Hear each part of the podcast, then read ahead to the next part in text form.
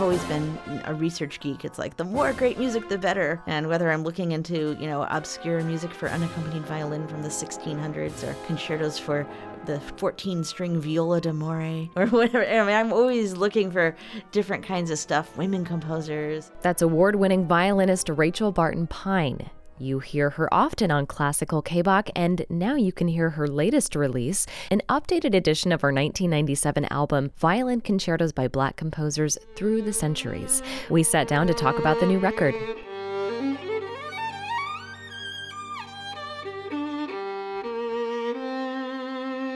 Rachel Barton Pine, thank you so much for coming on today. It's a pleasure to have you.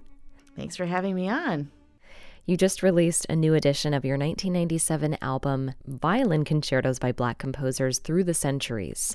So, what inspired you to come back to these composers and make this album? Yeah, well, in some ways, this is the album I would have made in 97 had I only been able to. When I was doing the research to see what works for violin and orchestra had been written by Black composers through the centuries, um, at one of the archives I visited, the Center for Black Music Research at Columbia College, um, I was shown a single page of a manuscript by Florence Price.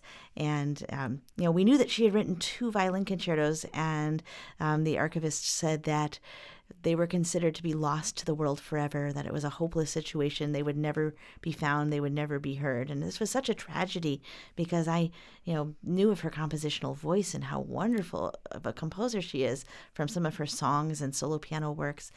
So imagine my astonishment and delight when just a few years ago, you know, it's like one of those stories that just doesn't seem like something you could even make up, right?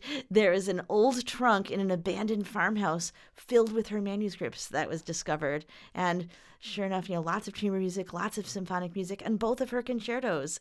And so concerto number two is really a masterpiece. It's from the very end of her life.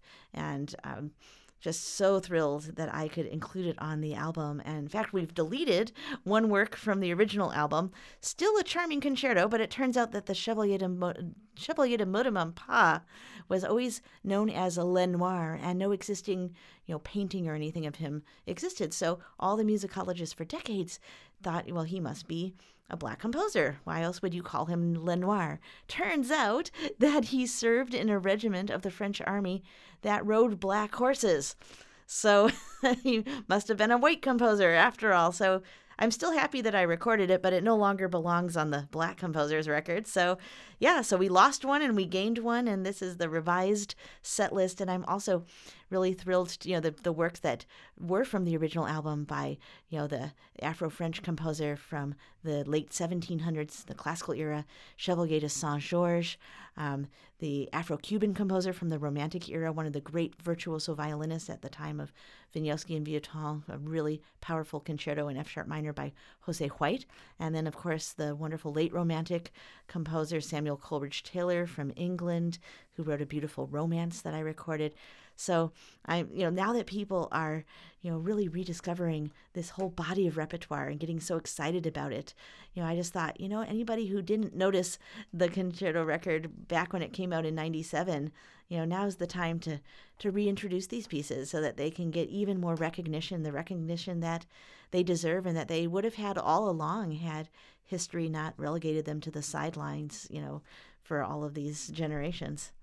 Exactly. Yeah. I'm also thinking back to an album you released with Matthew Hagle. I think it was called Blues Dialogues. Um, yeah. So I was curious, um, when in your career you started, did you start to explore these Black composers? Just curious how some of these albums came to be. Yeah, great question. Well, you know, I've always been a research geek. It's like the more great music, the better. And whether I'm looking into, you know, obscure music for unaccompanied violin from the 1600s or, you know, concertos for the 14 string viola d'amore or whatever. I mean, I'm always looking for different kinds of stuff, women composers, you know. But the black composers Exactly. specifically, Yeah, I'm um, I also was thinking back to to an album you released um, with Matthew Hagle. I think Chicago, was called Blues where I still Dialogues. live, lived here my whole Um, life. So I was Um, curious, you know, um, when in your were- career I you mean, started, did now you of course start there's so much more happening, but these black but even back, composers? you know, when Were I was a some of the pieces? um, we had, you know, of um, course, Paul, did you dig them up on your own? Was Was it just kind which, of something um, you, you know, is the discovered? most diverse um, orchestra in terms of its membership and its programming um, that has a year-round series. Um, there was the performing arm of the Center for Black Music Research called the New Black Music Repertory Ensemble. Maestro Michael Morgan, um, one of the most talented African American conductors, was assistant conductor to the Chicago Symphony under Solti and then Barenboim, and was principal conductor of the Civic Orchestra of Chicago, where I was concertmaster, and he would bring works by Black composers um, to our concerts at Civic. So I knew of this body of repertoire, and I'd had the opportunity to play some of these pieces, and um, so you know, being the the voracious um, sheet music collector that I am, I you know went to some different library archives and and really you know back when I was that young, I I wasn't even thinking of I guess I was just very naive, just not thinking of ideas of social justice and inclusion and things like that. I just loved the music, and you know so many great composers, so many I mean just a real treasure trove. So um, I was just excited about this repertoire and really wanted to share it with people. And of course, after the album came out in '97, it was really life changing because I started being asked to, you know, participate in diversity panels and um, just you know be on the board of Sphinx and um, started getting requests from many students and parents and teachers and colleagues, you know, asking for more of this repertoire. And so I had started my Rachel Barton Pine Foundation, my not for profit, in 2001 to support young artists through instrument loans and financial assistance. And then I was like, well, I've got a charity and there's this project that needs to happen. So I was very blessed that many um, heavy hitters in the realms of like composition and conducting, music educators, um, concert artists, music researchers, um, many colleagues, many of them African American, agreed to serve on our advisory board to get things launched. And now we have, yeah, so we started Music by Black Composers in 2001, and now we've released curricular volumes and we have a website, musicbyblackcomposers.org, which has all kinds of free resources for everybody, you know, whether it's our podcast page, bibliographies, discographies, presentation materials for schools. We have a directory of more than 150 historic composers, more than 300 living composers, repertoire directories where you can learn where to find sheet music for various instrumental combinations. Um, you know, just all kinds of stuff on the website and, you know, ever more to come. I, I won't be bored for at least the next few decades, but it's just been so gratifying to finally see our, you know, our work and the work of so many other organizations paying off that, um, you know, the wider public is finally embracing um, this repertoire and recognizing its value, not only socially, but also musically. To have these voices be part of our classical conversation is so enriching to our art form and to all of us as classical music fans. Yeah, like you said, it's always been a part of who you are and part of the issue is not having the sheet music and recordings to give to our audiences. So, what is your response to someone who would say in the 21st century there's, you know, still not enough diversity in classical music in this genre? Yeah, well, I mean, there's two components. You know, one, we have to, you know, be aware of the issues and willing to do something about them. And then, of course, the second component is the work that actually needs to be done.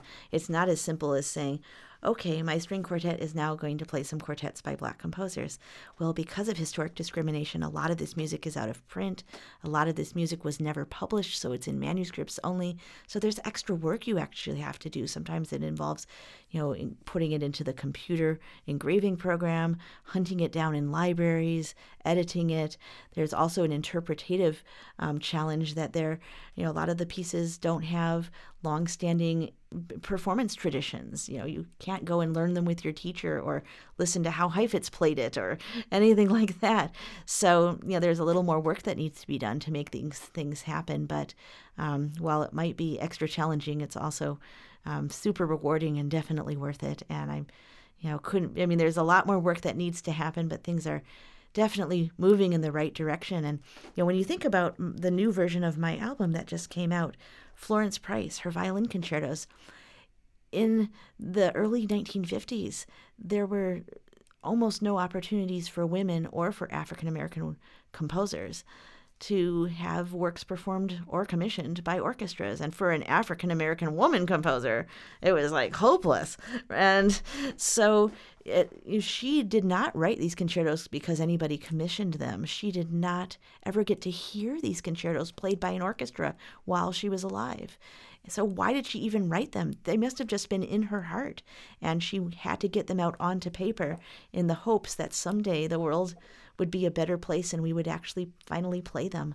And so, with whatever else is going on in the world and all the worries we have, you know, there are certain things that definitely are improvements. And one of those for sure is the fact that we are playing works like um, the output of Florence Price, which is absolutely first rate stuff and should have been part of our lives all along.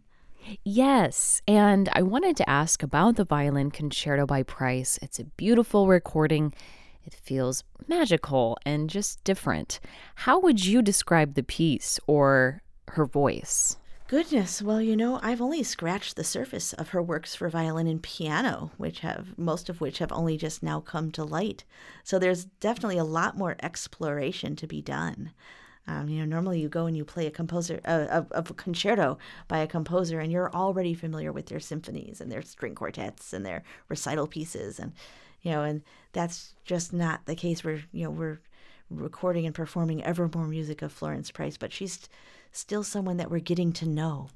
And um, but but I love the fact that you know her her piece definitely sounds American. You know she studied w- in Chicago with Leo Sowerby, um, but there's also a distinctly African American you know kind of not so overtly you know it's not jazzy like William Grant Still or anything like that. But you know there are definitely elements that that um, you know sound like a hymn tune or or things like that that um, do suggest um, her background, and then it's just her own unique voice, um, and yeah, there it's it's just um, very dramatic and always holds your interest. She doesn't always do what you expect her to do, but whatever she does do is always very very appealing.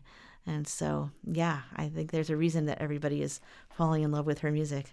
And your research is forever and ongoing for pieces like these, kind of like the work you did with uh, the Center for Black Music Research in Chicago. Well, our research is, you know, with libraries all over the world, whether it's, you know, different archives and Venezuela or Nigeria or you know Britain or whatever. Um, sadly, the CBMR specifically, um, while the materials are still sitting um, on the shelves, um, the college is tragically no longer funding um, any f- dedicated employees to curate it, and so it's not being. You know, there's there's nobody knowledgeable about the contents to help somebody who's looking for things. So it's actually a very troubling situation over there. Hopefully, it will be remedied at some point, either in terms of funding or maybe it will be rehoused in another institution. We'll see what happens. But in the meantime, there's plenty of stuff, you know, to be found. And, you know, we had, for our purposes, already pretty much exhausted what they had before they ever shuttered.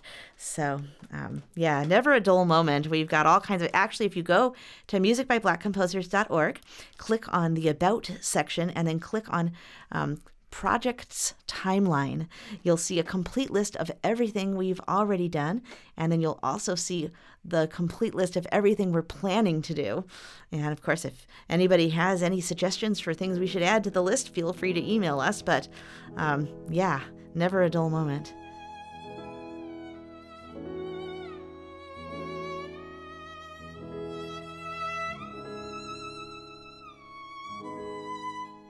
And I know you're touring over the next six months, some on the West Coast, mainly in the Midwest. Will you be performing some of these recently recorded works with different orchestras? Actually, I'm very gratified that after all these years of trying to convince orchestras to program some of these um, lesser known concertos by composers of color that I love, um, and having orchestras understandably be a little bit wary of programming pieces that their audiences don't already know. Um, finally, uh, it's been a complete 180. I now have orchestras asking me to play these concertos, and so you know, it's I'm just you know really really happy that I'm not only sharing this music from the album, but now actually getting out on stage in front of audiences and performing them.